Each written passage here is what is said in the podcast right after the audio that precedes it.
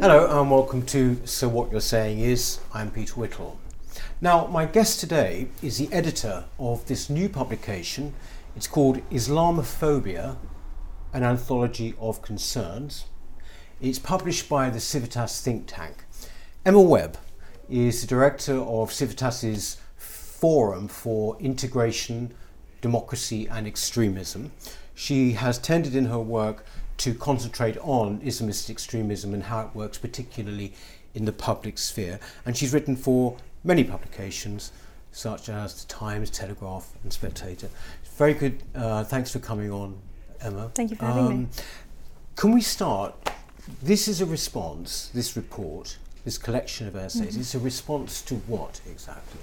So in uh, November 2018, um, the APPG on British Muslims released a uh, report that was the result of all of their evidence collection uh, to try to define Islamophobia as a working definition that they were proposing get adopted by particular bodies and by the government uh, nationally um, as a means of trying to deal with um, Islamophobia or what most people would say should be anti-Muslim hatred.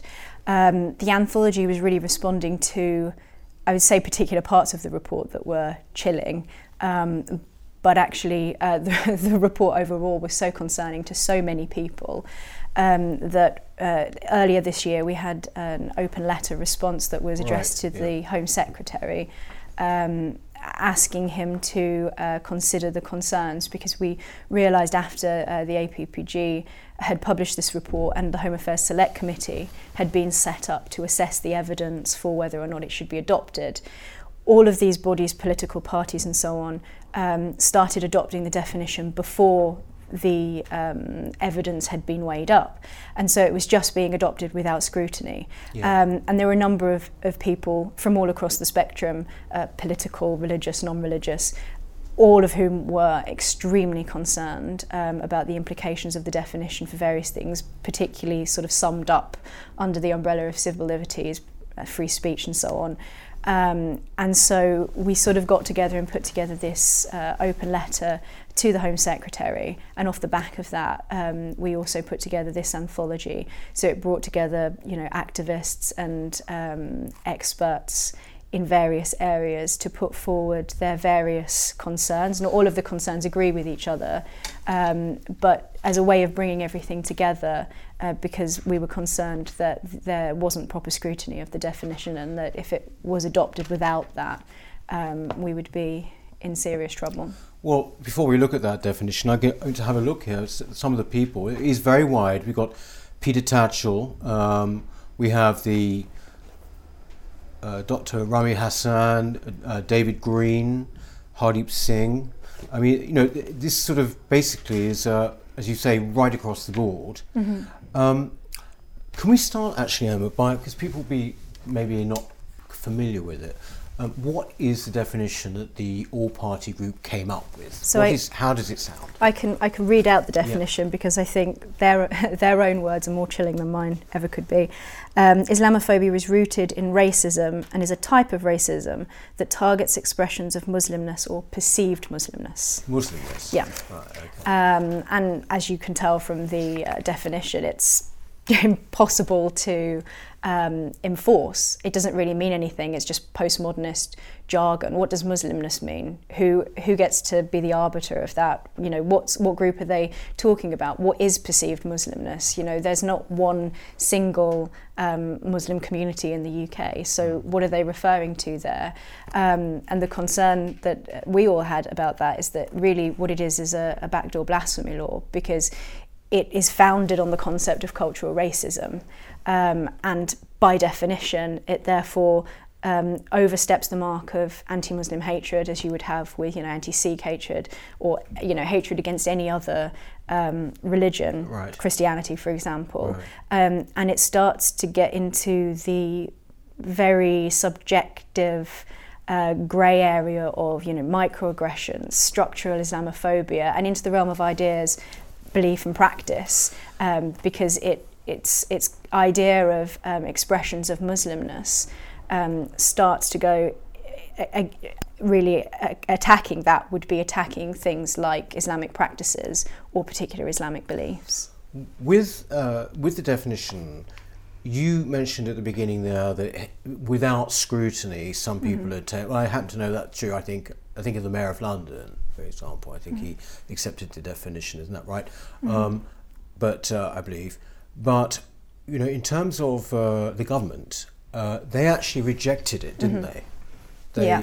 For the time being, or blanket? So um, the case with the Conservative Party is interesting because obviously they've been under a lot of pressure yeah. from um, people like Baroness Warsi, who was part of the APPG and very influential, sort of pushing the definition and pushing um, the cause of, of trying to stamp out Islamophobia as they see it. The Conservative Party um, are obviously in, uh, uh, you know, particularly um, pressured position, and they did uh, refuse to adopt the definition when every single other party, including the Scottish Conservatives, so the SNP, Plaid Cymru, um, they all they all adopted and the Liberal it. Democrats really? and City Hall, as you mentioned, all adopted the definition as well as a number of councils: Harrow, Oxford, um, Redbridge, Islington, um, Lambeth as well.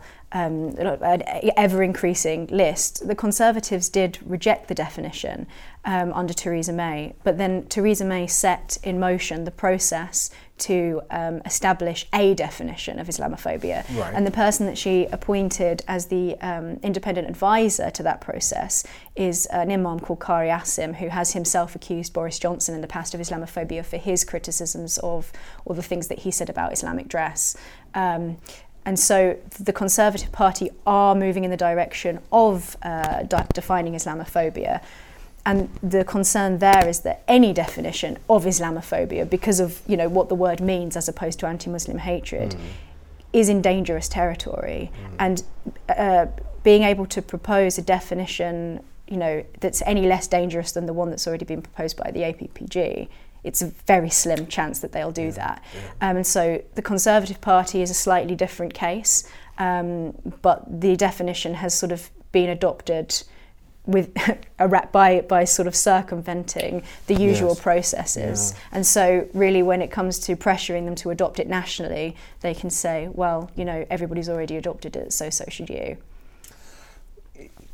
You, there, are, there are a number of particular distinct grounds. Mm-hmm. You sort of you've already mentioned, which are you know the main objections, which are mm-hmm. illustrated by this uh, by this booklet. But if we can just go go through them. First of all, you've got the very vagueness, right? Mm-hmm. You, you, you, you, this is this term Muslims. I mean, can, can you can you just explain again? You know, what are they getting at? I mean, what, or, or, or mm-hmm. should I say, sort of how how do the problems present themselves? If if if you know, if you're to go by that definition. Mm-hmm. Well, it's um, it's so unworkable. It's right, obviously right. unworkable to anyone that Muslimness is a nonsense concept, and so is the idea of um, it being a form of racism. Being a Muslim is not being part of a particular race. There is a huge diversity of Muslim communities from all sorts of backgrounds, right. including white convert Muslims. Being able to uh, enforce the definition is impossible. If you try to imagine the police, for example, um, having to work with the concept of Muslimness. What does that mean? And it's opened so much to um, abuse from particular interest groups, yeah. lobby groups, the people who are behind the definition, sort of pushing it.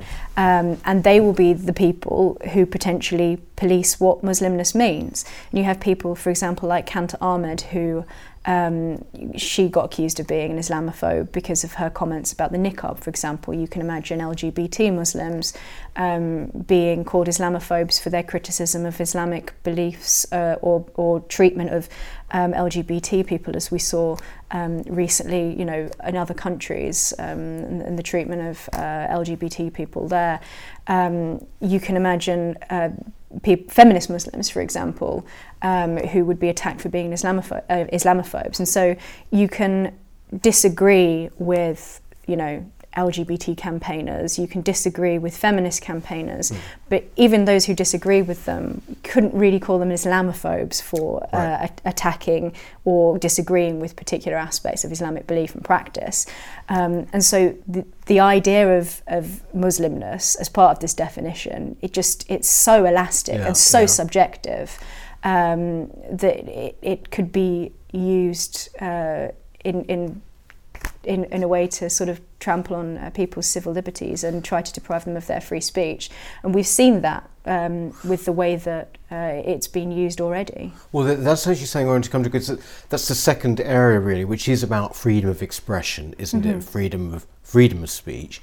Um, you know, uh, this would obviously seriously hamper people, wouldn't it? I mean, you know, whether it's journalists or even creative people or whatever.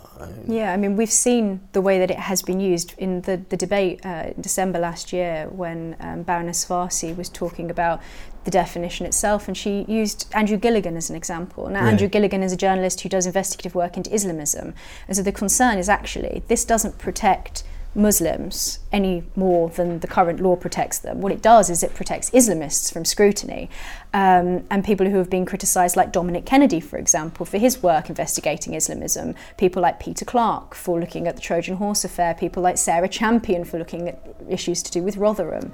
And the list just goes on and on. Louise Casey, uh, Sara Khan, the Counter Extremism Commissioner. Right. Uh, Muslims like, for example, Maajid Nawaz, who work on counter extremism, and all of these people have been attacked for being Islamophobes in the past. Um, we see the way that the people who were involved in creating the definition used the term. Um, and the way that it is used, and in fact, the history of the term itself, it's so closely associated with anti blasphemy um, and particularly hostility against Islam that it just poses an enormous enormous danger yes. to, to, free speech, almost, pardon the pun, by definition. Yes. Um, and it's it's uh, it's genuinely chilling. Actually, I could um, read out some quotes um, from from the APPG's report themselves. And this they, is the All Parliamentary Party. Yeah. Group. So right, this is the one of the things that they did is um, they have insisted that um, this wouldn't trample on um, free speech. Right. Um, the police, interestingly enough, bought into that um, because we weren't talking about the councils and political parties. The police also originally came out against it because of concerns that it would undermine security and counter extremism uh, legislation and policy. And then they did a complete U turn and they wrote to the government and said that they should adopt the definition because they'd been reassured by the community that um, actually it wouldn't have that effect, that it wouldn't have any legal grounding that it wouldn't be a legal definition, which is nonsense because even though af- afterwards the APPG members did say it's not supposed to be legally binding, as I will read to you, yeah. it's quite clear that they originally intended it that way. They talk about it in that context of, of creating a new legal framework okay. um, that sort of goes beyond the remits of uh, anti-Muslim hatred. Um, and so they have they've reassured the police, for example, and they've done this U-turn.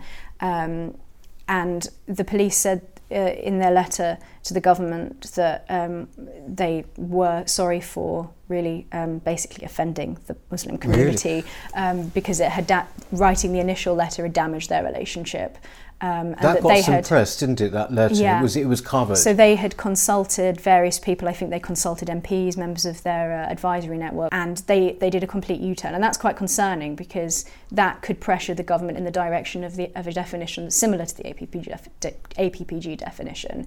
Um, and on multiple occasions, including in the report itself, they keep reassuring uh, the reader or the, the audience that this is not going to uh, impede free speech at all. Um, but then the content of the report makes it quite clear that to me it seems like gaslighting because they say one thing and then everything else indicates another.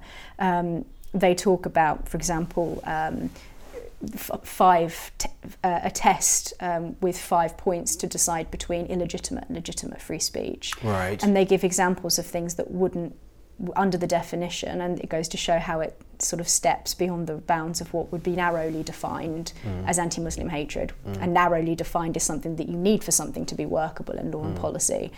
Mm. Um, and they talk about, for example, accusing Muslims of entryism, and that would go to like the Lutfur Rahman case, for example. This um, is in um, Tower Hamlets. This was yeah. the, the, corruption case in Tower Hamlets yeah. Council, yeah. Um, and so, you know, cases like that, um, Trojan Horse would be another example, probably. Um, there were concerns that it would, you know, trample on a historians' uh, abilities to research certain things because it talks about uh, not saying that Muslims rule by the sword and subjugate um, minorities. And the, the most two most chilling things that they've said in response to the free speech concerns, I'll read. Uh, they said um, giving up the term Islamophobia and with it the possibility of creating legal instruments to tackle it simply because of a perceived risk that it may limit free speech would be highly misguided. Highly and, misguided. And then they say also um, that the um, recourse to the notion of free speech and a supposed right to criticise Islam results in nothing more than another form another subtle form of anti Muslim racism, whereby criticism humiliates, marginalises, and stigmatises Muslims. So if you, mm. if you, if you uh, say that you're concerned on free speech grounds, then you are yourself guilty of a subtle form of anti-Muslim prejudice. You're an Islamophobe. Um, so I think it's quite clear they don't take free speech issues seriously, and the way that they use um, the definition to uh, weaponize it against people that they disagree with um, shows exactly how it will be used. It's it's uh, this is a bit of a you know well-known argument, but it's nevertheless the case, surely that there's a real problem anyway with the term in that mm-hmm. it is you know basically Islamophobia. The implication being that somehow you're talking about the religion and that you have an irrational fear or whatever, and that therefore to be Islamophobic would mean that you, you know, you would not criticize what is essentially a set of ideas. It's mm-hmm. an ideology, isn't it? It's yeah. a, it is. It's it's like you know you should be able to criticize Christianity, Buddhism, Hinduism. You should or, or Marxism, mm-hmm. whatever it is. It's yeah. It's quite it's quite clear that even the concept that it rests on uh, of cultural racism, it, it it pushes the boundaries out beyond the narrow limits of anti-Muslim hatred. Yeah. It's not comparable to um, the anti-Semitism definition, for example. Can you explain actually? Because a lot of people would, would say, "Well, yeah. what's the difference?" Right? Mm-hmm. What would you see as being the difference? Then? Well, I think the key thing is that the anti Semitism definition is more narrowly understood. It doesn't traipse so much into uh, the cultural sphere. It's mm. not really the idea of cultural racism. Uh, Jewish people have a more hereditary aspect mm. to their faith, and so it's not. It doesn't. It doesn't quite sort of match up. But I think that the, the key thing is the way that um, that they have framed uh, this as being something that you need in addition to um, laws to protect against anti-Muslim hatred, right? right? Because we already have, you know, numerous pieces of, of legislation, plenty of acts that deal with discrimination against people on the grounds of their religion and hate crime in that sense. Um, but they want something more. They want something um, that deals with Islamophobia as they see it um, on a level above anti Muslim hatred. Mm. And that's, I think, sort of the, the crux of the issue. I see. You also mentioned, though, you did briefly mention, there was this intervention about. Mm security concerns. Yeah. But and they've taken that back now. You're saying the police have more or less yeah, they've done a complete U-turn. Um, so originally, what were their concerns? Originally? So originally, they were concerned about a number of things. Um, a policy exchange report laid out a number of areas where it could possibly undermine counter-terrorism or counter-extremism legislation and policy. Things like, as we saw with the case of Begum, um, the potential of uh, you know accusations of Islamophobia against. Uh, when stripping um, the citizenship of returning um, foreign fighters, uh, issues to do with stop and search, issues to do, do with the prescription of particular organisations like Al Muhajiroun, for example. You can imagine yep. um, you'd end up with the judiciary, the Ministry of Justice, the prison service, um, prevent time and time again from the same people who were involved in um, heavily involved in submitting evidence to and actually involved in the process of putting the report together um, are from groups that have called um, the government's counter extremism um, policies time and time again they've called them Islamophobic. But it's also on the integration side of things as well. So um, you know people like uh, Amanda Spielman um, from Ofsted have been accused of being an Islamophobe um, because of the case with, for example, the hijabs in St Stephen's um, school, and that was a case. Can you tell us about that? What that was again? So that that was a case where the school had um, had banned hijabs for little girls under a certain age because of concerns that it is sexualizing because of what the hijab means. It's really. not usually necessary, is it, for, for girls teenage, um, yeah. below puberty. Yeah, yeah, Um, and so they, they banned the hijab and then they also did a, a U-turn and, and withdrew the ban um, because of, of pressure. Um, and uh, y- the Ofsted have been called uh, have been called uh, Islamophobic because of that. This is the same with uh, Dame Louise Casey, who did the report on uh, integration, um, and she made a, a very good point about the fact that ideologies sometimes stop people from integrating. She mentioned particularly the Deobandi ideology. Um, and what this definition would do is silence people from um, from making doing investigations into Islamism, making claims Mhm. about those people who are actually trying to be divisive, trying to inculcate grievances, spreading uh, sort of identity victimhood narratives. Um, and in that sense, it would be bad for integration policy as well, because it would make it difficult to talk about things like Trojan Horse, like Rotherham, um, and instances of uh, entryism or um, even things like women's rights as well. Yes. Know, what would your, you know, what kind of definition would you be happy with? Uh, I would don't. you recommend? I don't think that we need a definition of Islamophobia, and I Mm. think that we should stay well clear of having any definition Mm. because one of the arguments has been that Islamophobia is a word that is in common parlance. It's used as standard to refer to the phenomenon of anti Muslim hatred. But just because something is used widely in the public doesn't mean it's suitable for government legislation or policy. Um, and one of the reasons is because Islamophobia is not, cannot be tightly defined in the same way as anti Muslim hatred can be, because we already have sufficient legislation and policy surrounding discrimination against people on the basis of their religion. And, you know, we can have a process put in place to look into that further within the government. But the issue with um, with Islamophobia, as I mentioned, is that it is so broad. It does go into um, the territory of belief and practice, and the history of the word itself and how it's been used actually should suggest that we certainly shouldn't be trying to seek Right. any official Yeah. definition of it. Yeah. Because even going back to, so if we talk about the origins of the word Islamophobia, um, if we go back to, some have suggested that it may have originated in France. Edward Said used the term to refer to hostility against Islam. Um, and it's, it was used, for example, by uh, apologists of the Iranian Revolution in 1979. Um, and it, it made its way into our uh, into our vocabulary really in the 1980s. Most people credit the Runnymede Trust with popularising it, and you can actually see in the statistics there's a massive spike after um, 19, the 1997 report when That's right. This was a, Um, a report done by the Runnymede Trust. yeah, so the Runnymede Trust um, did a report on the Yeah. phenomenon of Islamophobia in the UK. Um, and they actually described, uh, as part of it, open and closed attitudes towards Islam, and closed being sort of Yeah. on the bigoted side of things. Um, and again, it was within the context of uh, Islam as a religion. And there are many activists, for example, who um, want to protect. Uh, protect Islam from criticism because they see criticism of Islam as a way of stigmatizing Muslims, which is a very slippery slope, obviously.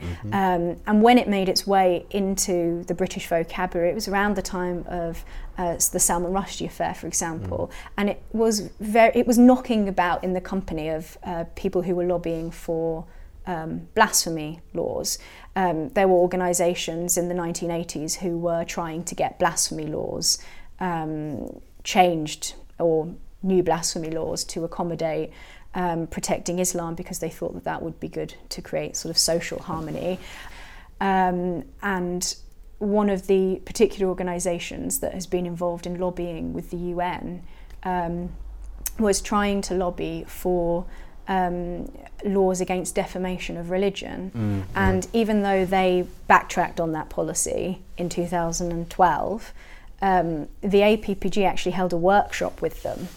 Um, and so Islamophobia and blasphemy have been knocking about in each other's company um, for well, really from as long as the as the as the term has been about. Yes. Um, and it has always been to do with a criticism of Islam as being an, an attack on Muslims. Mm. But I think the the government need to be clear that criticism of Islam is not an attack on Muslims, and that if we are going to deal with anti um, with anti-religious hatred or discrimination against any group, that we can't have one rule for some and a different rule for others. You know, what about the Sikhs? What about the Hindus? What about the Christians? They also suffer discrimination as well. But it's not good to go down the route of having a proliferation of phobias. No, no, um, no. And it wouldn't be it wouldn't be yes. something that would be workable anyway. Because it, I mean, it. To, I think to any normal person, it would seem completely absurd. The only problem with this new mm-hmm. definition, mm-hmm. or for that matter, any definition you might say, is that people have so internalized these things now mm-hmm. that actually it doesn't almost matter in a way yeah. what the definition is made up of, how it's expressed, because people mm-hmm. basically mm-hmm. now are in a state of confusion about what they can do and say. So consequently, mm-hmm. it's almost like free we speech passed has already that point. been chilled. Yeah. yeah? I mean, yeah. so if you, you talked, for example, about Salman Rushdie, mm-hmm. that was 1990, 91. And it's still very much in our consciousness. And it's still very much to the extent that I, mm. I can't imagine that book, for example, being written today. Yeah. I mean, there, there are so many examples of, um, you know, Charlie Hebdo is an example, you know, uh, the Danish cartoon affair, where the accusation of Islamophobia is actually extremely dangerous yeah. um, because it, it does get taken in some cases, as we saw with Charlie Hebdo, as an excuse yes. to attack people. Yeah. And that has played a role not just in our consciousness, but um, in, in across Europe, that people self censor um, we saw this with the, the, the Ipsos Mori um, and the issue to do with press freedom. Oh, I wanted to ask you about um, this because this is very, this is mm-hmm. actually very new, isn't it? What, what's yeah. happened? I'm talking about IPSO here. This yeah. is the uh, the Independent Press Standard Organisation. Yeah. This just happens to have come out quite recently, isn't it? Mm-hmm. Or should I say, it's been leaked that there are various um, guidelines that are that they yeah. are. Can you explain what that is so, about? So um, IPSO put together, I believe it was at the end of 2017. They put together a working group um, or a subcommittee to establish a um, or t- to develop guidance for uh, journalists reporting on Islam or Muslims. And again, as with the definition, they had this sort of very elastic advice um, to be sensitive to the community, to not. Um, what does that actually mean in the end? Exactly. Sensitive. I mean, it's so subjective, mean? and yeah. they want they, they want journalists to be um, careful not to be uh, sowing tension within communities. Um, and to be mindful of the consequences of their reporting, for example, in, in resulting in the harassment of particular communities. And so basically, their advice to journalists will lead to them tiptoeing around the issue of, uh, well, of Islam and reporting on Islam. And, yes. you know, with the cases of Lutfur Rahman and the issue in Tower Hamlets uh, with the electoral fraud, uh, with Rotherham, with mm. um, the Tro- Trojan Horse affair, on those and many other incident, instances, um, people have been too afraid because of accusations of racism or Islamophobia to come forward. It was very difficult for people like Andrew Norfolk, I imagine, also um, someone who's been accused of Islamophobia, um, to actually report on these yeah, issues. Yeah. Um, and so, w- what the press have done, and um, I th- believe it was Trevor Phillips um, described it as a form of media apartheid because it's one rule for mm. um, the Muslim community and another for everyone else. This is Trevor Phillips saying this yeah. as well, by the way. Yeah, um, yeah. And so what they're really doing is giving advice to journalists that has the effect of making people tentative to report on issues to do with Islam mm. and Muslims because it's it's sort of um, uh, moved on into the territory of activism, political activism. And there are all sorts of issues around this that, you know, very detailed stuff that is, you know, out there and people can find it themselves and make their own judgment. But the, the point is that IPSO had been um, issuing this particular guidance that would have a basically a chilling effect on uh, reporting on issues to do with Islam. Uh, and it, it gives the impression that journalists have somehow a responsibility if, you know, harassment occurs as a result. It's very important uh, what you've been doing. Um, thank, thank you for coming. I mean, what, what, how do people, how do people get to, to read this? Can they go online? Can they buy it, or can they download it, or what? So it's free online as a PDF It's through free the Civitas online. website. Where should they go? What- Um, so it's you can get it through the Civitas website, or if you website. just Google um, Islamophobia Civitas Anthology. yeah. Um, There you go, And that's it. also, I think you can you can buy it uh, in a hard copy through Civitas, or um, I think it's even on Amazon. Right, and it, it- as, as, as we were saying before, it's Mm-hmm. you know extremely broad, and there are people from right, left, and secular, and wherever. You know, um, thank you very much for coming on. Indeed, um, thank you. It's, it's great. Uh, that's it uh, for this time. Um, but see you next time, and please, in the meantime, do do subscribe, won't you? Thank you very much. Bye.